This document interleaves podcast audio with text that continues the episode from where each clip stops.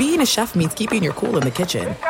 And with Resy Priority Notify and Global Dining Access through my Amex Platinum card, Right this way. it's nice to try someone else's food for a change. That's the powerful backing of American Express. Terms apply. Learn more at americanexpress.com slash with Amex. Winning is an everyday mindset, and we're here to help. I'm Craig Robinson. Join me and Coach John Calipari for Ways to Win. How do you play? How do you work when you're not at your best? Coach Cal and I'll share some wisdom from our time coaching, and we'll apply that wisdom to your off court challenges. You got to win every day. Find the Ways to Win podcast anywhere you listen. The Big Take from Bloomberg News brings you what's shaping the world's economies with the smartest and best informed business reporters around the world. We cover the stories behind what's moving money and markets. And help you understand what's happening, what it means, and why it matters every afternoon. I'm Sarah Holder. I'm Saleha Mohsin. And I'm David Gura. Listen to The Big Take on the iHeartRadio app, Apple Podcasts, or wherever you get your podcasts. Welcome to This League Uncut. In the world of 24 hour NBA news, you snooze, you lose. Chris Haynes, it's go time. Marc Stein, it's showtime. Boom shakalaka. This League Uncut is underway and on fire. This should be a good one. Friends, welcome in to a long awaited return edition of this league uncut. You guys got to know it's the time of year in August and September. We only do a few episodes per month. We do dial it back to recharge for the season ahead. In October, we will be back to full speed, two pods a week. But we had to get together for this because this past weekend absolutely momentous for the league as a whole, but also on a personal level because our dear friend Marc Spears, former teammate for both Chris and I, former neighbor in the bubble, co-resident of the famed Walt Disney World bubble in Orlando. We all lived together for a summer. We all work together. Now we all three work for separate entities, but we remain family. And this league uncut wanted to give a formal, official, directly delivered verbal hat tip to Mr. Spears because he is the 2023 winner of the Curt Gowdy Award for Print Media Excellence awarded by the Basketball Hall of Fame. There is no higher honor in our profession, and it is now officially in Marc Spears' possession. He got his ring on Friday night, gave a beautiful speech, both he and Holly Rowe. Holly Rowe, of course, from ESPN, the electronic division winner of the Curt Gowdy Award for 2023. Beautiful speeches from both of them as graded by my wife, who watched them both on television. I was privileged to be in the audience for it. A hearty welcome from Haynes and Stein to Marc Spears, Curt Gowdy winner. How does it feel, man? How do you, how different do you feel every morning now when you wake up? Man, I got that ring in the hallway, you know, hiding out. Uh, but something to look at, and and you know now we're teammates again, right? We're teammates in the Hall of Fame. Chris will get there one day too. Um, no, I, I've been really trying to put in perspective everything, and it's been very difficult. Um, you know, because as you said, this is the highest honor. I'm not like respectfully thinking. I don't even know what else compares, right? Maybe something with NABJ Hall of Fame or something may mean something to me too. But um, to be on that list where you see Jackie and Aldridge and Wilbon and you know Smith and Stein and Ryan and Don't put me in there. all these like legendary MacMullan, you know, all these legendary names. Pete Vecsey. Yeah, it's just um, it's it's really humbling, and it, it feels amazing to know that as long as that building exists, my name will be in it. Right? Now, you might if you blink, you might miss it, but it's it's in there, and um, I it's it's funny, Marc, because you know, like usually they have events at the Hall of Fame, but they didn't have any at all, other than like post parties. Um, so I had to like get snuck into the Hall of Fame so I could see my name because I was like, I I can't leave without seeing my name on this thing. And my mom had went the night before, and and like that picture of my mom standing next to like where my name was means more to me than my my picture next to it, man. Just the fact that you know my mom saw saw it, and I could celebrate my mom and my wife, my dad, my sister, all these folks that are important to me, and I don't get there without them like that. Like the the fact that my mom got to stand up at the speech and do her little, you know, Miss America wave and all that, like that, all that, all those moments are like priceless to me. So, I'm, as you can see, I'm still trying to figure out how to feel about it. Spears, when you, um, when you were inducted, um, I want you to take me through a little bit of your journey, your path, because me seeing you up there is like, it's it's personal to me because you my guy first and foremost. But uh, I think we have similar paths, and mm. when I see you up there doing that, man, like that that brings me so much joy because um, we you aren't supposed to be up there, man. You yeah. know what I mean? It was it wasn't set up for yeah, you to be no, up there. No question. So when you're looking through the, your background, when you're looking at the, the beginnings, and can yeah, I was like me? the, I remember the, the, the, video game Dragon's Lair. I feel like yeah. that. dude standing out there with the big yeah. sword, right? Real like, talk. All right, yeah. let's go. Real talk. Nah, t- t- tell me just just just through you know the the the path, the flight to get to get to that point, and what what what resonates with you when you think about all that. You know, a lot of it starts with the beginning man, I you know I wasn't no great student. Not that I couldn't have been a great student. I was, you know, and Chris, you know it. Like um, you know, in a lot of ways, you're a product of your environment, and if people don't get on you about grades, if people don't tell you uh, what could happen if you don't succeed in that realm and how much more difficult it could be, then you know you, you're you're going to suffer through it. And so like I, I learned the, the great thing though was I did find out in the seventh grade, which really put me ahead of the game that I wanted to be a sports writer. I grew up reading Sports Illustrated as a kid and reading the San Jose Mercury News and uh, reading anything sports. I just read the sports page in the morning. Um, and then in the seventh grade, you know, a guy from the Warriors came to my junior high school, Silverdale Junior High School in San Jose, and I, at this point, I'm like in love with the game of basketball. I'm going to San Jose State basketball camp.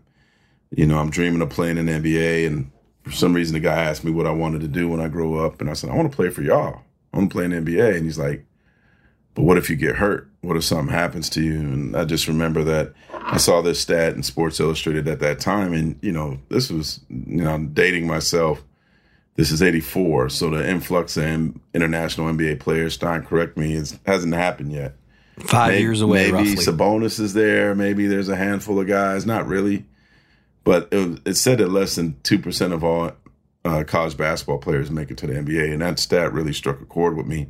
So when the guy from the Warriors said that, I thought about it and I'm like, wow, you know, this this is that'd be really hard to make the league. And he said, well, you combine with what you love most in life and what you do best in school, you have a job you're happy with every day.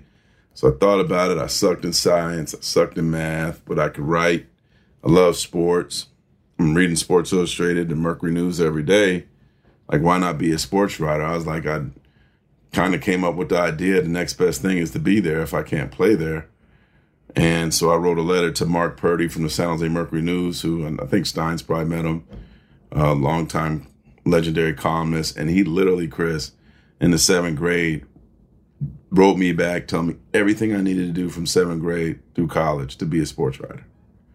Like, come on, man. Like, How many like how many letters and email not letters, but how many emails do we get? How many Instagram like things that we get? So Yeah. I try to like take those seriously because like I know it made an impact on me that somebody like I didn't meet Purdy until like 24 years later at the Beijing Olympics. But if he didn't write that letter, I'm I'm not here, right? So then I go to That is amazing. Yeah. That is amazing that he did that. And Yeah. now we don't even have a path to write down. Yeah, like right. uh, at, least that is what you and I had. Yeah. there it didn't guarantee you were going to get there, but at least there was a blueprint to follow. Know. Nowadays, Yeah. there isn't even a blueprint. Yeah, and he's like, write about write on the school paper in junior high. I was writing on the school paper in the seventh grade, covering the eighth grade flag football team. That's where the Marc J. Spears came from. The J- hmm. that was a seven. Chris, I never told you that. Nah, no, No. clue. Yeah, it's a seventh grader's decision Nah. to put the J there. That's why. That's why it's there. that was my first byline on a That's over the eighth grade flag football team, and I just kept it that way. And then anybody's like, take all the typing classes you can in high school, and I took typing one, two, and three, which, and you guys know is important to learn how to type, right? And uh, I took typing paper. and still didn't learn didn't learn how to do it right. Yeah, and then in, in college, he said take as many internships as possible, write on the school paper. So I was definitely not getting drafted with my little piddly college basketball career. But I, you know, by the time I was graduating from college, and then I interned at the Dallas Morning News after I graduated, uh, I was felt like a first round pick in terms of talent as a journalist, as a writer. You know, National Association of Black Journalists helped me with that too, and so. Um, but where I messed up, my high school grades weren't good. I was basically like, I just needed 2.0 to be eligible. And I had an opportunity to play basketball at Columbia University out of high school. Ivy League school, one of the top journalism programs in the country. And they wanted me till they saw my grades. So I had to go to junior college route. So in a lot of ways, I could have made the path a lot easier for me you know, coming going from Ivy League school. But as one of my friends told me, man, it all worked out. I just I just had to go to alternative JUCO D two D one route to to finally end up graduating and getting an opportunity um, to get into this business. you are you know I, I always say for me i felt like i was so lucky in that i had so many mentors when i was really young when i started out. And so i i love being older now. And i i've always loved being a mentor when i can. But you are the mentor. Like so many people who cover the league you know malika andrews was up there hosting the ceremonies on Friday night, and she was telling everybody stories of you mentoring her when she was just a college student. What do you remember about when Chris Haynes blipped onto your radar? Man, no, uh, Chris's story is really interesting, and and I don't know if it's really documented. I think you might have talked about it once. I mean, you do so many podcasts, you probably I can't keep up. But uh, uh, I remember. So the, the interesting thing about Chris was like he just showed up around out of nowhere in Portland, and it's just like brother in the locker room and um, wide eyed, bushy tail dude, and he made you pay attention because he was getting these scoops from Dame and CJ. Like he's like, you know, you're on hoops hype and like Chris Haynes. Who, who the hell is Chris Haynes? Like, Hoops where's he? Man. This, this- where's he getting this information? I'm going to tell the Quincy Pondexter story after this. yeah. and so, but I, I, in a lot of ways, he was able to figure out a way to break news from the Portland beat. And you were like working for Slam as a part-time dude, right? Mm-hmm. and so he's breaking these news and, and and it made you pay attention and like all right who's this this this cat like who is chris haynes right like you know like who is jill scott who is chris Hayes? like we are trying to figure this out right so then i'm going to some games there and we met and I mean, Chris probably could tell this portion better. I was encouraging him to be a part of NABJ and what can I do to help you? And his ability to break news eventually gave him an opportunity uh, with NBC Northwest. Mm-hmm. Yeah. And that's when, you know, you start seeing on TV and he starts bringing out his his comedic personality and you know starts talking crazy and all that. But he had scoop, he had news, and so I don't know if this story has ever been told. Like LeBron goes back to Cleveland, and Chris and I talked about the Cavaliers beat mm-hmm. in Cleveland, and at that time I was chair of the NABJ Sports Task Force, which is basically the Black Sports Writers Group. And and, and Chris, correct me if I'm wrong, man. Um, I was like, Chris, you got to get this job, man. Mm-hmm. You got this job at the Plain Dealer. You told me to apply. And you need to apply, and I'm gonna put in a word for you. And he applied and ended up getting it. And you got to remember that Chris wasn't coming from the typical newspaper background. And so I told Chris, I don't know if anybody knows this, Chris. Should I tell nah, this Go ahead, go ahead, tell yes, it. tell, it, tell it. Tell it. tell it. so I said, Chris. I didn't want to do it too. I did not want to do it, but go ahead. I said, Chris, I, I, can you write on deadline? Because he hadn't had to do it. He was writing for a website and then writing for him. I like, but do you know how to write game stories on deadline? He's like, no. I said, well, you can't go there and not know how to write stories on deadline. Man, he's like, oh man. I'm like, look, I want you to like all these summer league games you're going to, whether you're at home or whether you're there, I want you to write deadline on these summer league games as if you're covering them. So Stein, I'm pissed because because I, I went to summer league, but I'm transitioning to covering the Cavs. So I technically didn't have to work. So my plan was to be in summer league at summer league in Vegas and network and just like talk, talk to people.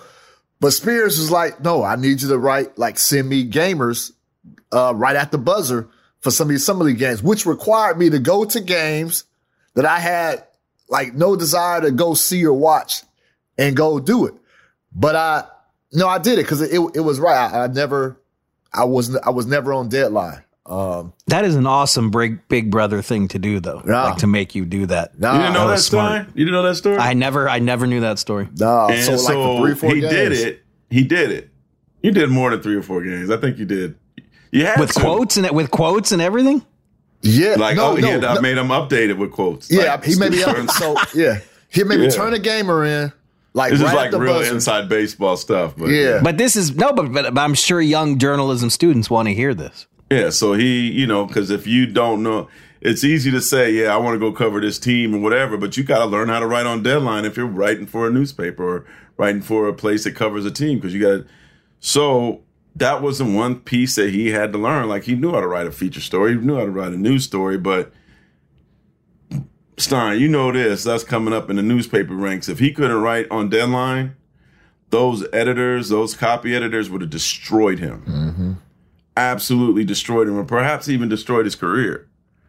So then he did it, kept getting better, mastered it. So by the time he got to Cleveland, it wasn't an issue. They didn't even know. I promise you, if any of my former editors are listening, they'll say Stein never learned how to write on deadline. but that's a, that's a pod for another day. But no, that's that's really that's really yeah. good. No, never never told that story. Yeah, he did it. And how'd you do? How how did you did you pick it up quick? I wouldn't say I picked it up quick because it was it was definitely a learning experience. I didn't um it's tough, like especially like some games, this is where I realized like the process of writing stories at the buzzer is that some games, sometimes most games, you probably had to have a good feel of who's going to win. And so you could kind of build 75% of your your article probably by the end of, you know, by the start of the fourth quarter. But the problem is when that game is back and forth, especially in the last minutes of the game, you're doing a lot of deleting, a lot of correcting, and it, it gets tough. And those are the, the tough, toughest games. And so that's what I found out during summer league. Like, damn, okay, I'm going to have to figure out how to get better at these games that are close to the end because, you know, you, you have to highlight key moments during the game. But when a moment is so, when a game is going back and forth, you really don't know what that key moment is until the end of the game. And so that that that definitely helped me. I wasn't prepared. I didn't have that experience before. And uh, Could you I- imagine taking starting that job and being green on that? Nah, it well, his. I mean, Chris. Chris's story should be a movie. I mean, that what you what you know how you broke in. I mean, I've never heard a story like From yours, the way- yeah, to and, you know, t- that's the name to- of it. because Body- because again, I think bodyguard I think I think we were. I think we were lucky that at least we had the path. Again, there were no guarantees, but you know, you started out answering phones, covering high schools, and you knew how to work your way up. And, you know, it was survival of the fittest from there, but at least there was a path. I feel so sad when I talk to college kids now because there is no clear cut path. There is no Mark Purdy to even write to at most of the I mean, paper, newspaper But no, staffs. Marc, are I'm, I'm, I'm gonna disagree with you with that. Cause you, Okay. you, you know, you be glum talking to these kids, man. I, I gotta get you to perk up, man. You, No, you you're was- right. You No, was and I- coming, you coming there with this black cloud, like you know what I mean. Like you're doing quite well. I'm doing quite well. Chris, We Okay. ain't broke, bro. Like there is a path, but I actually think it's easier for these kids now because they can blindly send me an email on or a message on Instagram. They could blindly go to LinkedIn, and I'm not a LinkedIn person, but hit me there, and perhaps I, you know, but there have been conversations I've had with kids who send me a message on Instagram or send me a tweet or something like that. And there have been times where, you know, we all get quite busy, but it's that the, the squeaky wheel person. Hey man, hey man, I'm here. That mm-hmm. typically I'm the one. They're they're the one I end up, you know, getting on the phone with when it's it's difficult to get on the phone. But there there is like this Mark Purdy guilt that I always have. Like it's it, their access to us is so easy now. You can't. I can't talk to 50 people, right? yeah. So I hope it's like podcasts like this or other things that like they have the ability now to go on Google and or YouTube and hear Stein's story, hear my story, hear Chris's story. And even if they don't get a chance to speak to us, there's so many ways that they could hear be inspired by what we did. Let me, Stein, let me add this. Yeah, go this for is it. more on background with Spears and how we met. We actually, we actually, um, I, I emailed Spears and before I was, this is my, uh, bodyguard stage. So it's my bodyguard phase. So I, I actually emailed Spears and tell him about what I wanted to do. And he was the first one that told me about NABJ, National Association of Black Journalists, like coming to the convention. And I've never heard of it before. So first time I've, I've heard about it. So I actually met him in person at NABJ 2010, Hey, you remember all this? Philadelphia. Yeah.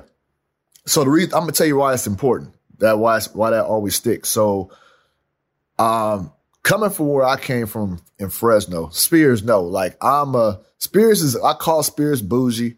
We all call him bougie. He's bougie. I'm the mom and pop shop. Like when, when I go to a certain place, when I go to certain cities, I, I want to go to the hood. I want to go to the mom and pop shop. That's just where I'm come. I, I'm comfortable in those places. You know what I'm saying? That's just me. Spears has got, you know, as, as he's gotten bigger and pockets got bigger, you know, he's expanded his, uh, his palate. I haven't. My palate is still minimized, still limited. Or you still eating the hamburgers with no vegetables on them? I got some lettuce on it now. I got lettuce, lettuce and pickles. good, good. But um, I actually met him at NABJ, and when I went, that's the first time I met him. I went. I, I remember. I remember I went to him, and he just had this big smile because you don't know like these people you look up to and you see writing these big stories, getting all these breaking these news, getting all these exclusive interviews. Because that's what Spears was. Like Spears, well, you know Stein. Spears would come to you. I would look at before I knew him, before he knew me. I would like see him from afar. How he would just go to all these different NBA teams, show up at a practice, and the the teams just let him walk anywhere he wanted to walk. He'll go talk to. you. He'll just pull anybody to the side, like pull players that don't usually talk to media. And you just see like the pull he had. And I'm like, damn, like how did, how this dude get like this? You know what I mean? So I, I, I Philadelphia run into him and he has this big smile, hugs me. You know, he, you know, he's big and he hugs you. And, um, he was just really embracing. And that being at that convention, that's where we exchanged phone numbers and I took a picture and I still got that picture. I still got the picture. It's my first time. Really? Yeah, I got the picture. I'll send it. Um, Okay. I'll send it to you, both of you guys. And um, he would ask me how how did I enjoy myself? Am, am I liking it? And one thing, Stein, when I was at this convention, I'm 28 at the time, and when I was there, running into Spears, running into Jamil, Stephen A. I've never seen so many black people dressed up and looking good in suits and professional people. Not just that, they were also welcoming. And I've never been around my people in that type of an environment, you know? And so it just, and then not just that, Spears, I don't know if I told you this, but when I went, where I come from, it's normal for us to graduate college at 28 or 30. You know what I mean? Like that's that's normal. You know what I'm saying? Like you, you start college, you may take some time off, deal with life, you come back, whatever. So when I went to NABJ, I'm seeing I call them kids. They're 22, 23, and they're already working at ESPN. And they have these jobs that I've never heard about, like behind the scenes jobs. And I left that convention so motivated. I, I left it so motivated. I left, I left kind of heartbreaking because I felt like I wasted majority of my 20s, but I left just even more inspired. And that's because Spears told me to go and and I got to see how how it is that we could live. And then six months later, that's when I really did get my um got the Portland job. And so it, it was because of Spears telling me to go to that. It was because of Spears the the the the welcoming embrace that he gave me, and not just me. He gives that to everybody, as you mentioned, Stein. And that's the tough part. That's where I feel guilty at because Spears is somebody came in our store yesterday, Spears. Who was that? It was, it was some some woman Yeah, came in yeah. our store yesterday. Stein, I kid you not, came in our store yesterday. It was well, like, tell yeah, them what store. Tell them what. my, our, give a my, my plug- wife's store. plug out. They, I, I done plugged it too many times, Spears. Charlotte, E- Everyone who listens to this show Oh, okay. knows about Charlene's Beauty Supply in Elk Grove, California. Yeah, that- that- Everybody knows. Anybody goes to SAC, they're gonna make a pilgrimage. Right? we did a, we did a live pod there. They know what that the, the Okay. store is at. But uh, What channel? Channel Ten does like a running feature on it every week. I you think. crazy, man.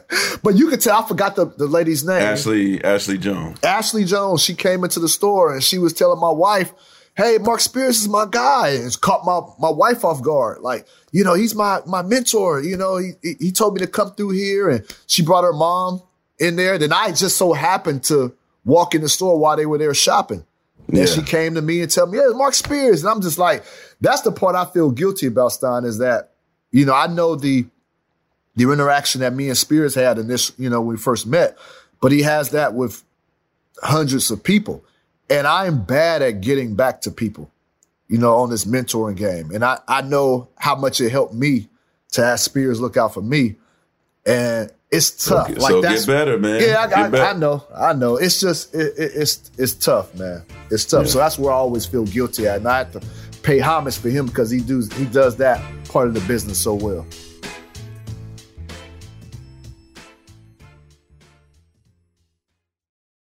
Winning is an everyday mindset, and we're here to help. I'm Craig Robinson. Join me and Coach John Calipari for Ways to Win. How do you play? How do you work when you're not at your best? Coach Cal and I will share some wisdom from our time coaching, and we'll apply that wisdom to your off court challenges. You got to win every day. Find the Ways to Win podcast anywhere you listen. I'm Saleha Mohsin, and I've covered economic policy for years and reported on how it impacts people across the United States. In 2016, I saw how voters were leaning towards Trump and how so many Americans felt misunderstood by Washington. So I started the Big Take DC. We dig into how money, politics, and power shape government and the consequences for voters. It's an election year, so there's a lot of focus on the voters that TikTok is reaching. The initial reaction is like, oh, things are looking so resilient. I don't want to be too pessimistic, but I just don't see the political will down in Washington right now to, to change their tune. I think the American electorate has been signaling that it expects a rematch of the 2020 election. These are unprecedented times. With new episodes every Thursday, you can listen to the Big Take DC on the iHeartRadio app, Apple Podcasts, or wherever you get your podcasts. MTV's official Challenge podcast is back for another season. And guess what? So are we. Just in case you forgot, I'm Tori Deal. I'm a six time finalist and a challenge champion. And I'm Aneesa Ferreira, and I've been gracing your screens for the last two decades. I am a veteran challenger and challenge all star. And speaking of all stars, All Stars 4 is finally here. I'm going to be honest, I literally thought this day was never going to come. Well, the challenge gods have answered our prayers, and we're going to be right here along with you fans covering every episode on the podcast. And this season takes it to a whole new level. Old school legends, modern power players, redemption seekers, and ex lovers are all competing in Cape Town, South Africa for the prize of $300,000. Anyone can win, relationships matter, and only one All Star will claim the title of Challenge Champion. Listen to MTV's official Challenge podcast on the iHeartRadio app, Apple Podcasts, or wherever you get your podcasts.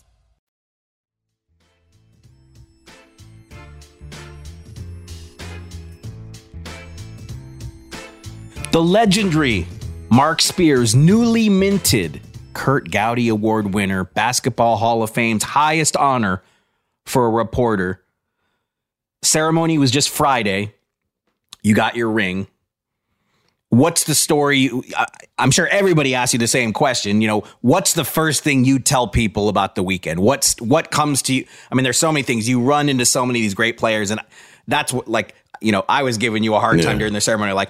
Artis Gilmore is sitting behind you, and like Artis Gilmore doesn't ex- doesn't say. You know, I can't say that I've ever Hey, had you know- any know extensive funny? Can I tell you conversations with him. about Artis Gilmore real quick. They had this, you know, Stein. They had this room that you go in before, like this VIP room, right? So I go on in there, and I get there early. Like my wife's not even ready yet, right? Like I go in there by myself because I want to like. I told her I'm like, I gotta squeeze all this in because I got access, right? Like I gotta get as much. So I get there early, and the only people there like uh uh he's there, and Artis Gilmore's there, and and uh what's my man Calvin Murphy. Calvin, Calvin Murphy, Murphy. probably got there in the morning, right? God, he looks good. How does he look so Yeah. good at his age? So Artis Gilmore came and like I was sitting at this table getting I got some food and some waters and stuff and he sat down and I tried to engage with him, told him who I was. He had no idea who I was. And tried to engage with him about some ABA stories that Dan Issel told me. He didn't seem interested, but I, I, I took a picture with him. you know what I mean? Yeah, I mean, it's like- I- like I said, just for me, seeing the guys from the 70s and care 80s uh, is- about is uh like I had extra seats at my table so him and his boy could sit there. and it was actually kind of funny because I think it was his brother in law. I know Artis Gilmore might be mad at me for telling this story, but his brother in law was like, Man, all these all, all these Hall of Famers coming in here, I gotta take pictures. He goes, Act like you've been here before, man. Act like you've been you don't need to take pictures with nobody. Yeah. And these are like these are like dudes my dad's age, you know what I mean? He like he's like, Yeah, you're right, you're right, you're right, you're right. But like to see Tony, Tony gave me a lot of love, and Henri, my Arsenal brother, the Arsenal legend, he was there, and we talked a lot and about his Golazo show. Chris doesn't know what we're talking about. Stein, you know what I'm talking about. That's awesome. I didn't know you get to see him. I, I only saw him for a brief second. I got- so I you did some get some time, time with with him. him, yeah. That's awesome. Uh, Thierry well- Henry, the Yeah. legend, part of Tony Parker's party, Loud, uh, celebrating crew. Tony's. Yeah. and and you know Dwyane Wade showed me a lot of love, so that was like cool. But it's weird because Chris, you you would have tripped out seeing this. So I take the escalator down, and I'm like, you know, you when you say this speech, like I I had to be on. I felt like I was going on TV. I was going on TV, like, but I felt like I had to be mentally right. I had to, you know, have my glasses, be ready. Felt like I had to turn the energy up. And so I wasn't in like a real like shake hand, kiss baby mode at that time. But I take the escalator down, and the first pylon is my picture on it. Hmm. Like, you know, we had this picture of me, uh, but it's the first thing you saw when you went down into Friday ceremony. So that was a trip.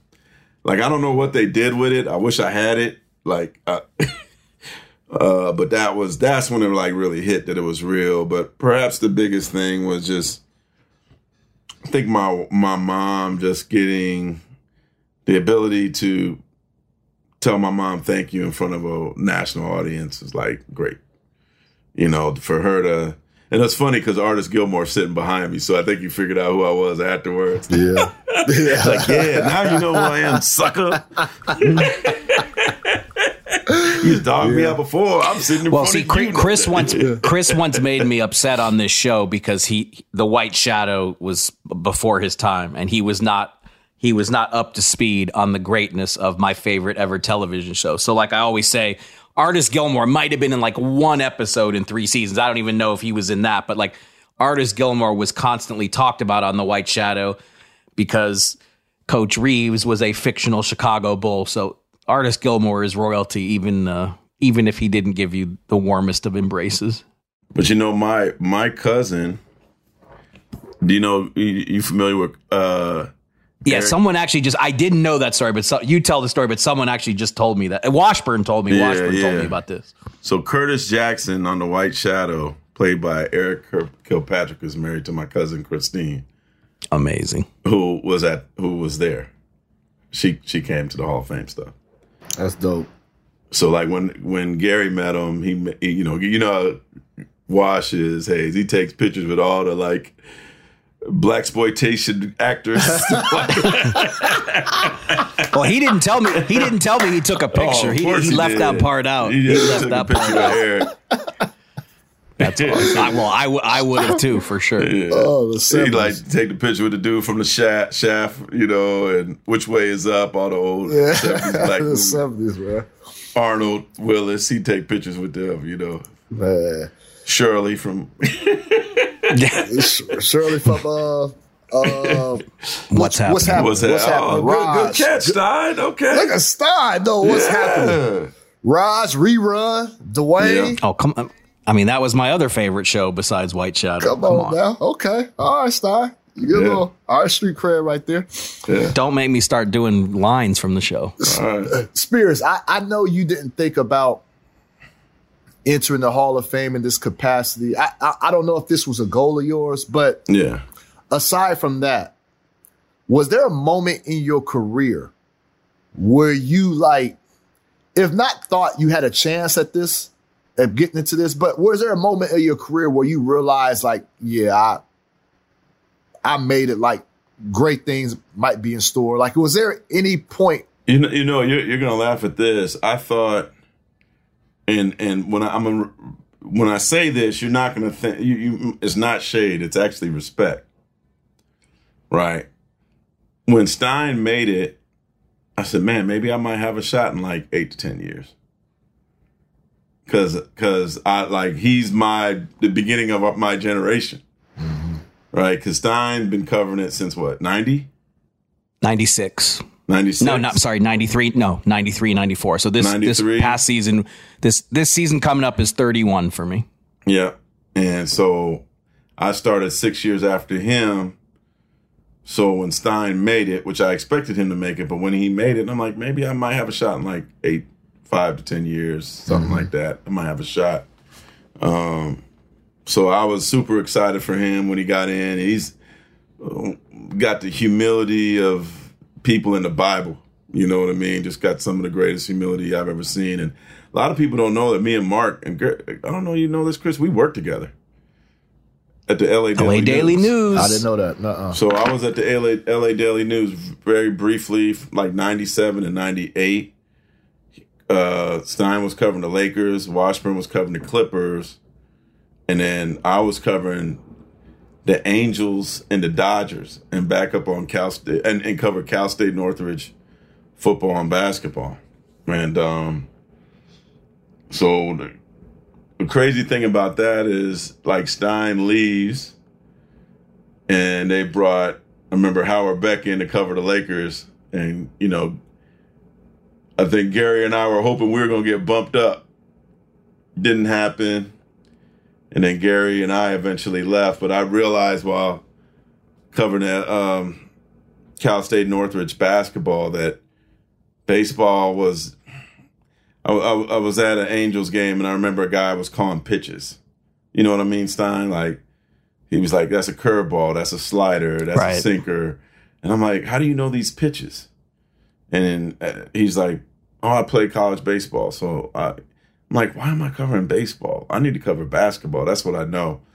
And I was enjoying. I had just covered Arkansas, uh, Nolan Richardson, and then so now I'm covering Cal State Northridge in the Big Sky, going to games in Montana, Montana State, Northern Arizona, uh, Eastern Washington, and I enjoyed that more than I love covering Major League Baseball, and that's why I left and went to Louisville, Kentucky to cover college basketball. So it wasn't even really an NBA dream at first. It was just a basketball dream. So I was covering um you know, I was a general assignment reporter in in Louisville, Kentucky, which basically means I generally assigned to do whatever the hell they wanted me to do. I did everything from cover Ali when he was named athlete of the century in Kentucky to Mark McGwire break, breaking a home run record to University of Louisville's women volleyball and some auto race where I was the only black person there and the pre-race meal was fried chicken. damn. and Damn. so I I ended up doing a I broke this Tim Couch going to the NFL story and met Michael Eves at that time and I'm doing a lot of Kentucky and Louisville football and basketball and I'm like okay uh, they had a and Stein knows her Ashley McGeachy he was covering University of Louisville women's men's and women's I mean football and men's basketball at the time so she was leaving to cover the Sixers and they were going to promote me to cover U of L full time. Denny Crum was the head coach. Uh, I was like, cool, this is great. And then Neil Scarbrough uh, was sports editor of the Denver Post, who I met at NABJ, called me and said, how you like it there in Louisville? I'm like, oh man, it's cool. I'm getting my feet wet. And he's like, you interested in coming to Denver Nuggets? And I'm like, when can I leave? and, and and I didn't really have I had basketball dreams. I didn't necessarily have NBA dreams. And I, I had to give Brad Turner credit. Brad Turner covering NBA forever for the LA Times. I talked to Brad about it and he's like, Yeah, man, you gotta make that move. You, you, you gotta make that move. And so, you know, I started covering the NBA at the Denver Post and uh great Mike Monroe, man, like from the day I got there, he put his arm around me and was a big brother to me and, you know, legendary writer who should certainly be in the Hall of Fame as well. Yes. Um, For sure. So he uh, he certainly could could have been a jealous dude, which I faced from other people and didn't want to help. The only thing, the funny thing though, the first game, Chris, like the Nuggets lost by like 40 and he's like, "This is your team now." he, was a, he was an NBA writer. Was that the Dan, was D'Antoni coaching then? No, Issel was good. This was ninety nine, Issel two was still- season. Dan, Dan Okay, it was just after- lost after. job. So Moreau, Yeah. Moreau was in Denver before San Antonio. Yeah. Oh yeah. Oh yeah. I didn't know that. But it's so funny. It's so funny about Monroe because in those days, Monroe was inseparable with all the Texas writers. He wasn't in Texas yet, but it's like you only you only ever saw him with David Moore from the Dallas Morning News and Fran Blinebury from the Houston Chronicle and uh, Buck Harvey from the San Antonio Yeah. Express News. So Those Scott Howard boys. Cooper, Scott Howard Cooper and I Well, were on the what- what Laker your beat. boy uh, in Dallas. Don't forget him. Yeah, Brad Townsend. No, no, the other one covers the Mavs now. Price. No, D Moore and Brad Townsend were the morning news guys. No, but- oh, Sefko and Sefko and Sefko. yeah, yes, and Sefko. Sefko. Yeah, So Scott Howard Cooper and I covering the Lakers, we used to call them the Texas Mafia. And even though Monroe was in Denver, he was he was part of it because he was he was always with them. And then of course ended up in San Antonio himself. yeah. Yeah, I didn't know. But that. no, Mon- Monroe, as I call him, Monroe. Monroe. Uh, he he was he was of huge help to me, and I, I love him dearly, man. And just never was any, anything but helpful. Never once an ounce of like hate or um this kid or nothing like that. Actually, now you just sparked you sparked a question that I have to ask you. So I'm not going to go too deep in the details, but the Denver Post and the Rocky Mountain News in those days did not love each other. And so you come in, how did you how did you deal with that because the stories that I was told was that the, the papers sitting next to each other at Nuggets games would not would not necessarily even utter a word to each other. No, I definitely hated them. That, that's that's factual. Um, I thought you go. I thought you, you go kind of minimize that. That- that's not. I wasn't expecting that answer either. But Chris, you you should. This was like there were rivalries, and you know we all have our own rivalries, but. You know, this is the beat writers live with each other. They travel every day, but but uh, No, they, they, so they there was no there was no uh, discussion between the newspapers. when I first got there, there was a writer who, know, ended up being a, a great columnist, uh, but he was covering the beat. I won't say his name, um, but he, his main guy was George McCloud. George McCloud was giving him all the info, and I was like, I'm gonna get in good with Van Exel, McDyess, McCloud, everybody, Raef, and I was able to get in with everybody quickly. But he was only like close to George. And so he used to always tell me, "Well, you're a players guy. You're a players guy." It was like his heard passive aggressive way of, yeah, yeah. You know, you've been Yep. there where he's like, "Why? Why should I feel guilty because the players are giving me information?" Like, I, I mean, Dan Issel was is my guy now, but at that time he wasn't giving me nothing, right? Like, I and but you know how it is. Like, why do I need them when I could just get it from the players? And so the guy would constantly say, "You're a players guy. You're a players guy." I knew that was hate. I didn't care. I kept being a players guy, and being a players guy has helped me. I don't get into the get the Gowdy without being a players guy. Yeah, Uh, Nick but the Quick. But there was we uh, both got to co- we both got to cover Mr. Van yeah, Exel very very writer. interesting. I still Love him. somewhere have a letter which I should pull out where um, Nick was fined twenty five like 50, no fifty thousand dollars for missing uh, come, missing a shoot around and being suspended for a game in Houston. He probably was out partying too much the night before. Respect, Nick. This is just what happened back then.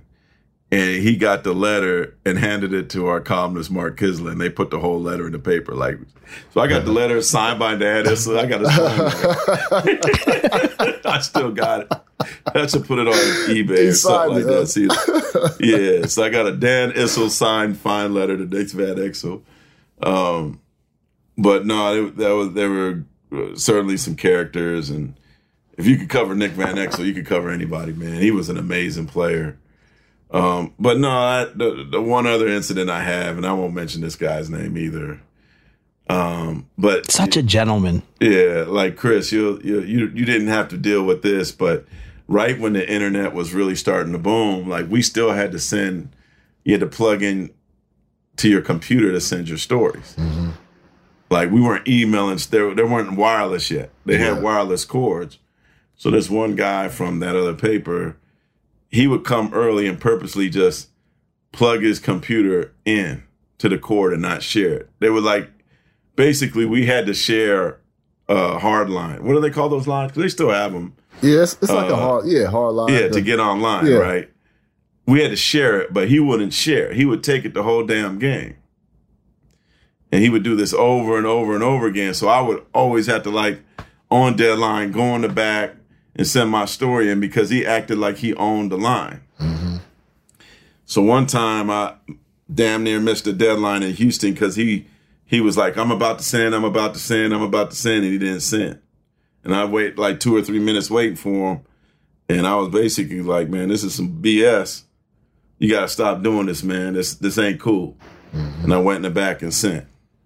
So then we went to Seattle. I never told this story. I, I don't know why I told this story. You a Hall of Famer. Go ahead. You, So, so, and if he's hearing it now, you'll know why I did it. We go to Seattle, and I remember this is when I was still a fan of the Traders before they moved. Uh, and it was the same day as the Tuck Rule game because I'm watching the Tuck Rule on the TV as the Seattle Nuggets game is going on. And Earl Boykins had this amazing game where he scored 15 points in overtime. It might be an NBA record still. I don't know. To win the game. And so the deadline's passed. This dude won't give up the line again. I'm incensed, bro. I'm Uh-huh. incensed. I can't, like, I'm getting yelled at by the desk, and this guy won't let me send my story in because he's like, I'm about to send, I'm about to send, I'm about to, like, he owns this line. Yeah, yeah. So I just I lose it. I go in the back. I send my story. We go to the locker room, and I cursed him out.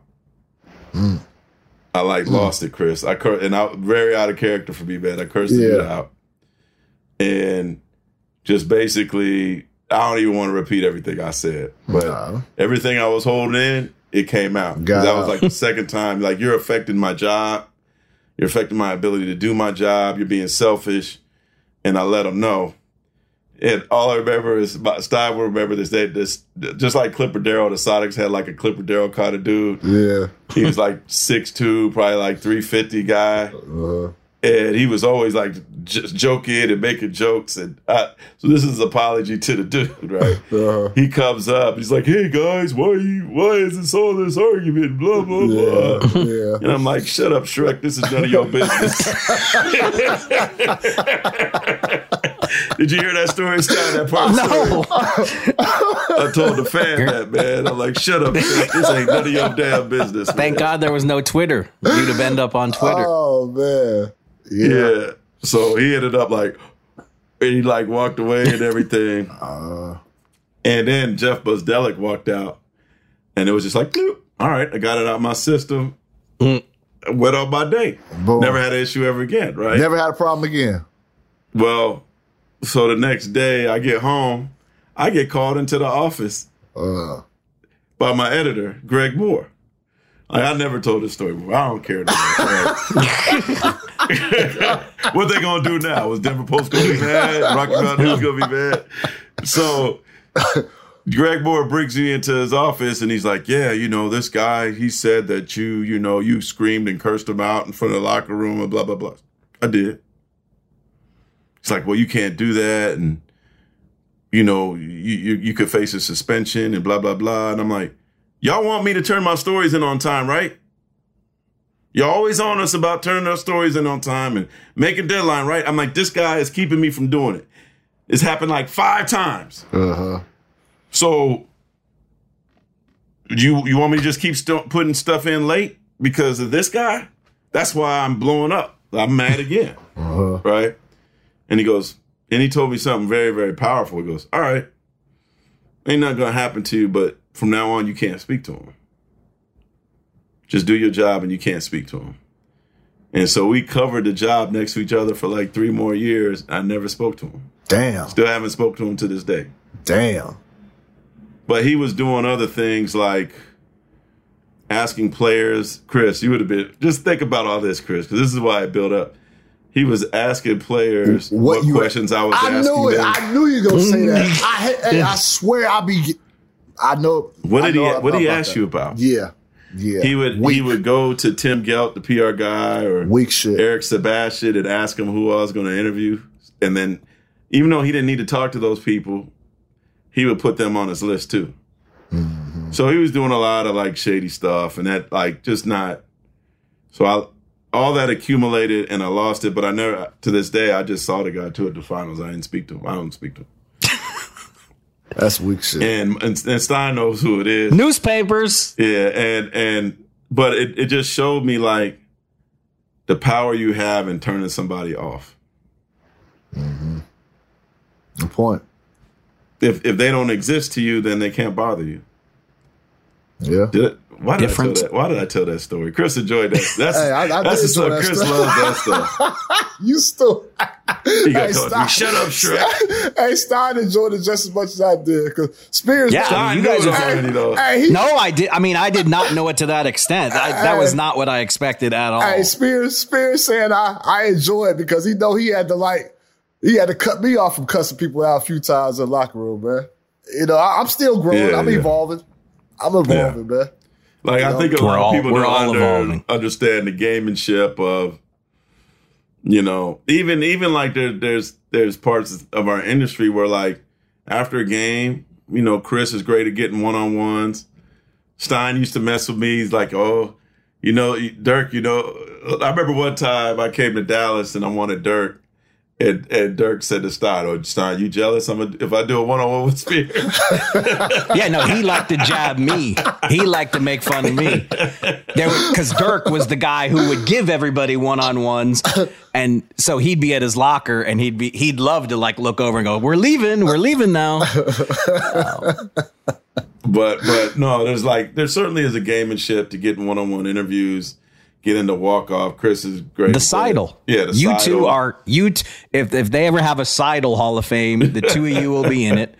Marcus he- Thompson. But Greg, so Chris and I, like last year, we both needed KD, Kevin Durant, and Yeah.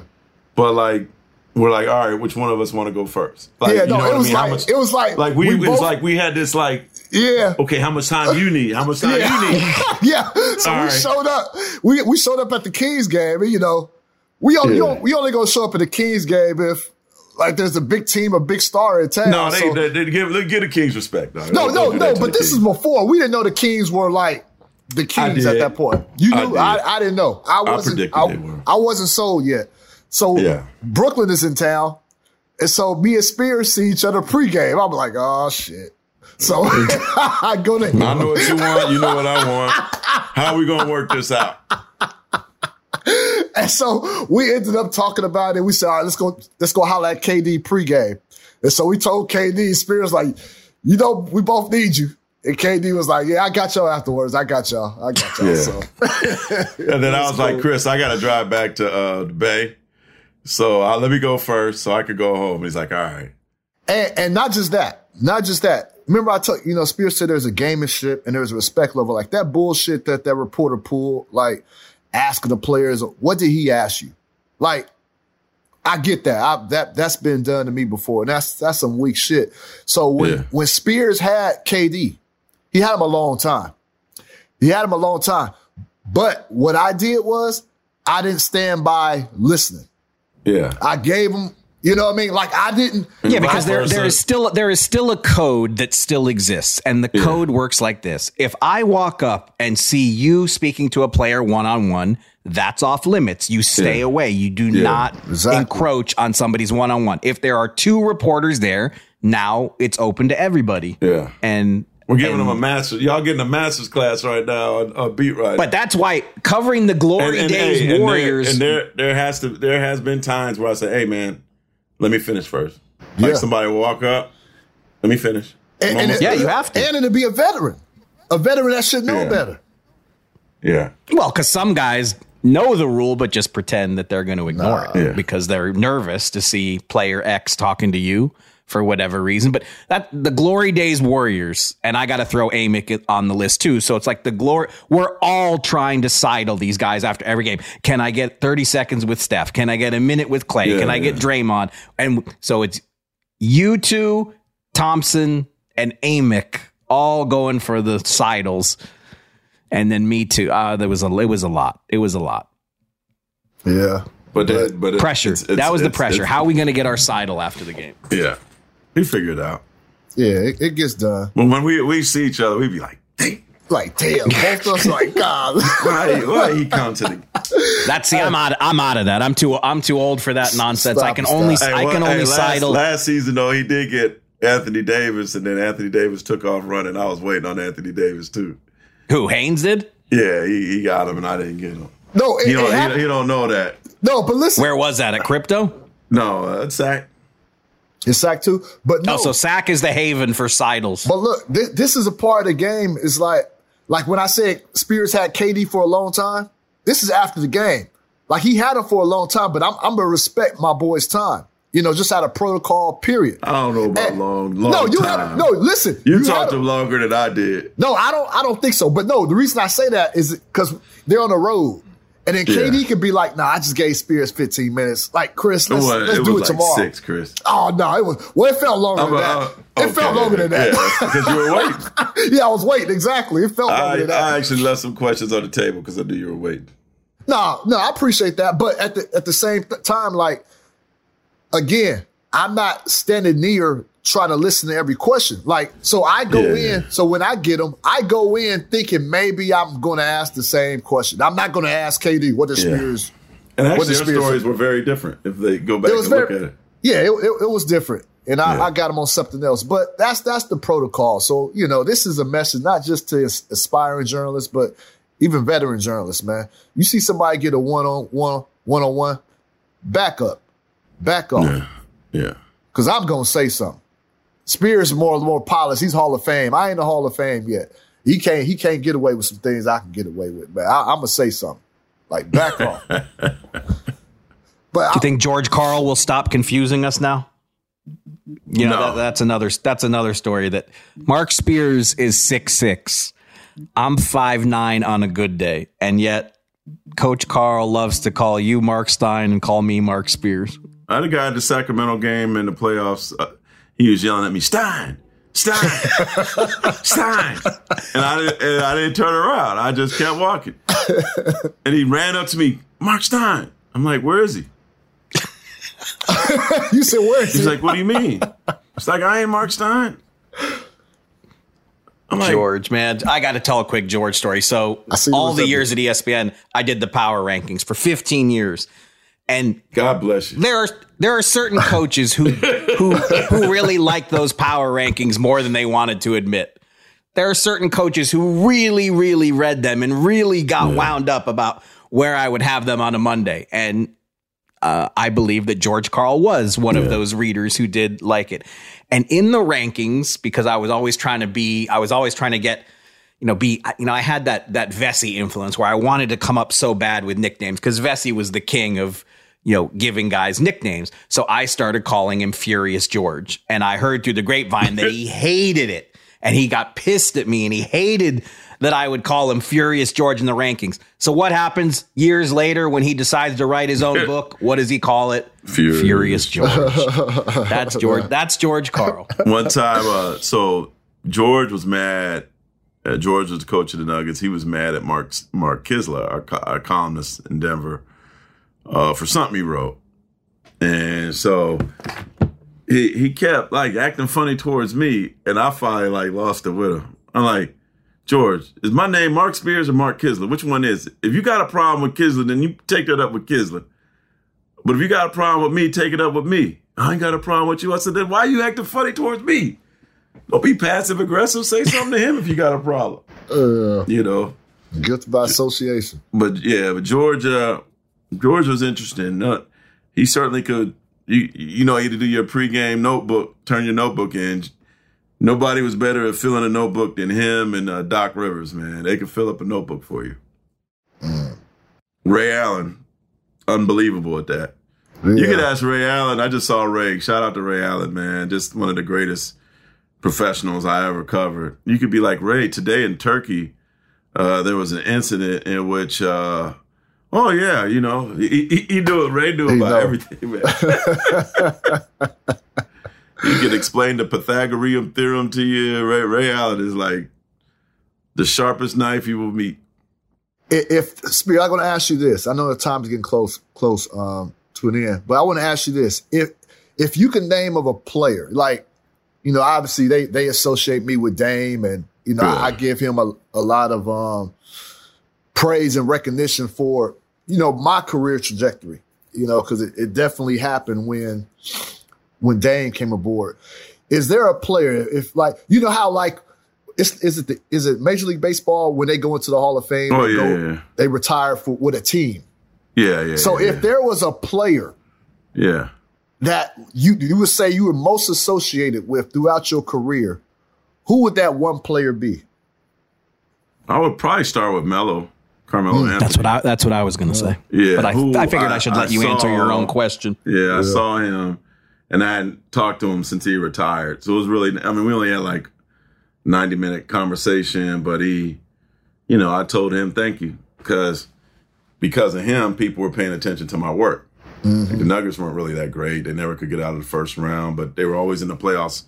You know, I started covering the team in '99. He showed up in 2003. They didn't go to the playoffs the first four years I was covering them. So, you know, if the tree falls in the forest, is anyone paying attention? They paid attention when Melo came. Mm-hmm. And I remember when I got the job in Boston covering the Big Three at the Celtics, which I don't know people, but people in Boston associate with me, me with them, you know, because they won.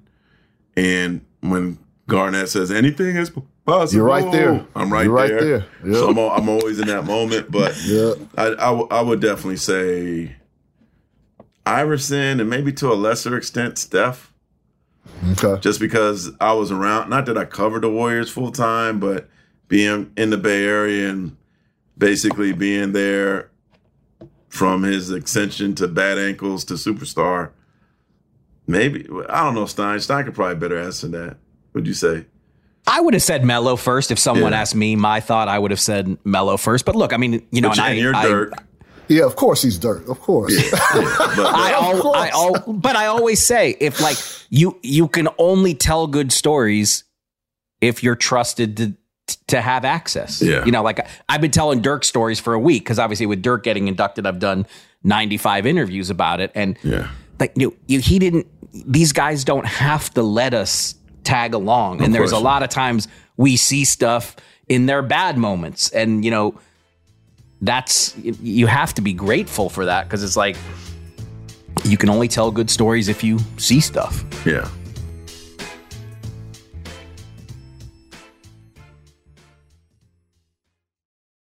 Winning is an everyday mindset, and we're here to help. I'm Craig Robinson. Join me and Coach John Calipari for Ways to Win. How do you play? How do you work when you're not at your best? Coach Cal and I will share some wisdom from our time coaching, and we'll apply that wisdom to your off court challenges. You got to win every day. Find the Ways to Win podcast anywhere you listen. I'm Saleha Mohsin, and I've covered economic policy for years and reported on how it impacts people across the United States. In 2016, I saw how voters were leaning towards Trump and how so many Americans felt misunderstood by Washington. So I started the Big Take DC. We dig into how money, politics, and power shape government and the consequences for voters. It's an election year, so there's a lot of focus on the voters that TikTok is reaching. The initial reaction is like, oh, things are looking so resilient. I don't want to be too pessimistic, but I just don't see the political will down in Washington right now to, to change their tune. I think the American electorate has been signaling that it expects a rematch of the 2020 election. These are unprecedented times. With new episodes every Thursday, you can listen to the Big Take DC on the iHeartRadio app, Apple Podcasts, or wherever you get your podcasts. MTV's official challenge podcast is back for another season. And guess what? So are we. Just in case you forgot, I'm Tori Deal. I'm a six time finalist and a challenge champion. And I'm Aneesa Ferreira, and I've been gracing your screens for the last two decades. I am a veteran challenger and challenge all star. And speaking of All Stars, All Stars 4 is finally here. I'm going to be honest, I literally thought this day was never going to come. Well, the challenge gods have answered our prayers, and we're going to be right here along with you fans covering every episode on the podcast. And this season takes it to a whole new level. Old school legends, modern power players, redemption seekers, and ex lovers are all competing in Cape Town, South Africa for the prize of $300,000. Anyone can win, relationships matter, and only one All Star will claim the title of Challenge Champion. Listen to MTV's official Challenge podcast on the iHeartRadio app, Apple Podcasts, or wherever you get your podcasts.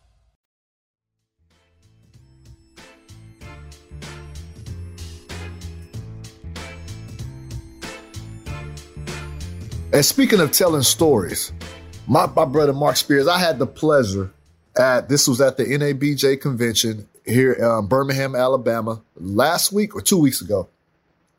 He's telling stories in a, in a different manner now. So I'm proud of the I'm proud of my brother for venturing out and doing something. So he's a part of a project that's called it's going to drop on Hulu August 28th. The series is The Conversations Project. That's the name of it. It's it's, be, it's going to be on Hulu. Drops August 28th. And he showed, I don't know if this was the first episode. This is the first episode we got to see was a screening. Yeah. In that BJ Yeah, you, you, I'm glad you saw it. First episode, I was there and I was blown away. I was blown away by the Really? concept. I Good. was. I told you that I was blown away by the concept of the conversation. And basically, I, I'm gonna let you Spears. I want to let you tell uh, tell how this came to be and give a little bit more.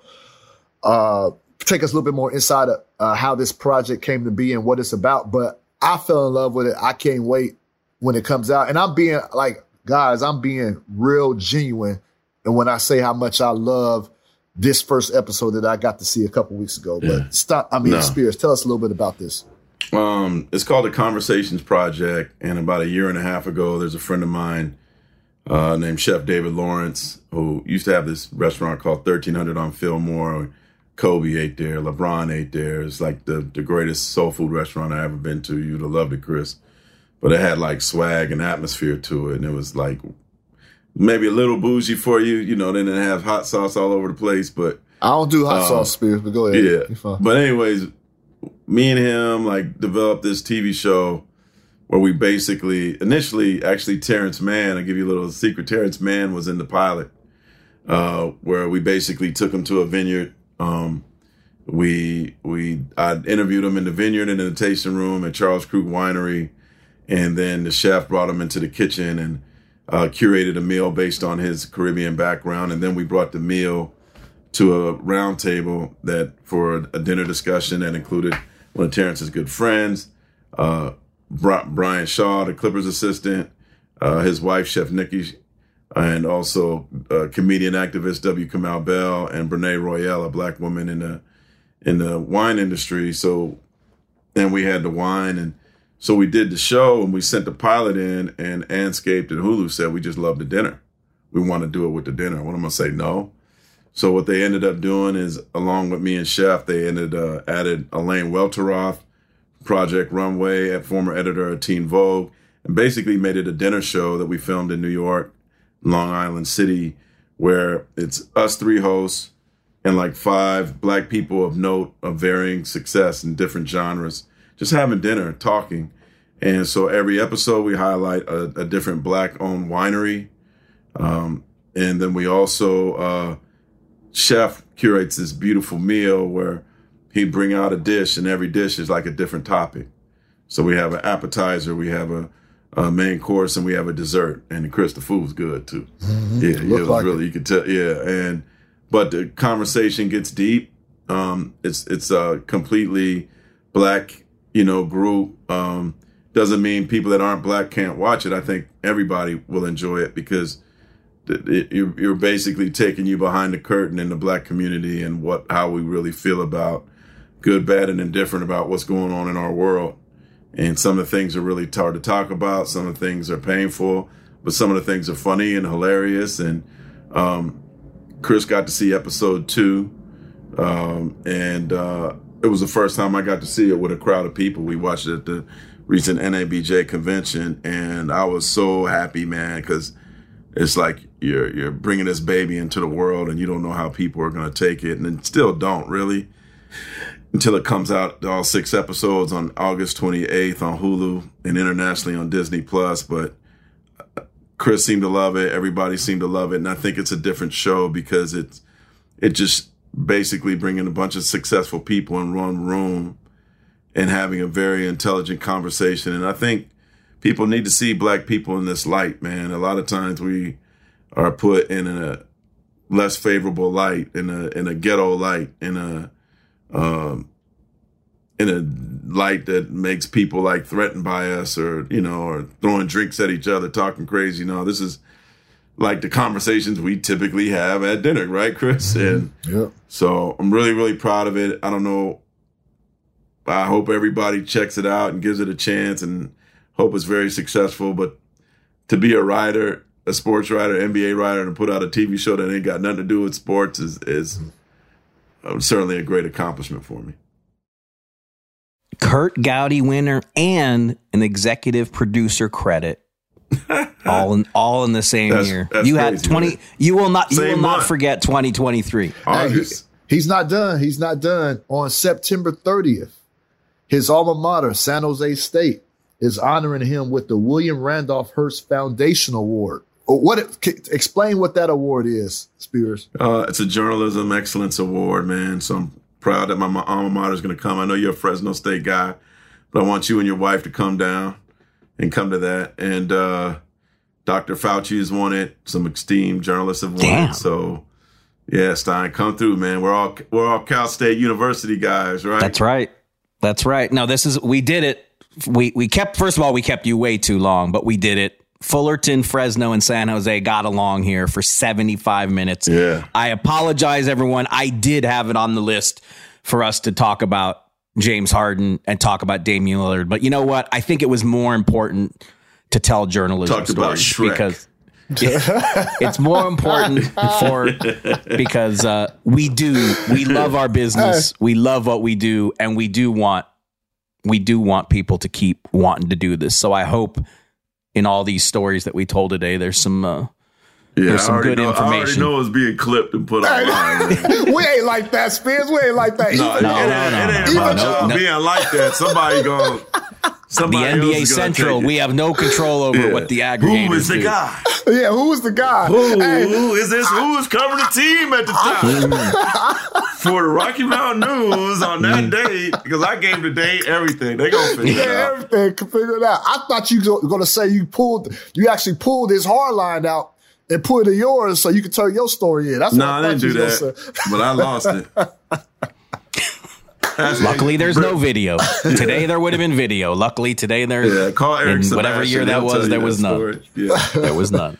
All right, everyone. Love Marc you. Spears. Hey, hey, love you both. You're my brothers for life. Thank you for everything you're doing. Thank you for your friendship. Thank you for even caring to talk to me, man. And, we uh, care. We do care. Cal State brothers for life, baby. Ah, all good, brother. Number but Yeah. love. There he goes, everyone. ESPN and Scapes. Marc Spears joining Haynes and Stein here on This League Uncut. We will be back soon, and I promise next time we Bring will get into back all to the later. Seattle. Yeah. And that'll do it for us. See you next time. This League Uncut is an iHeartRadio production. Boom shakalaka! Chris Haynes and Marc Stein.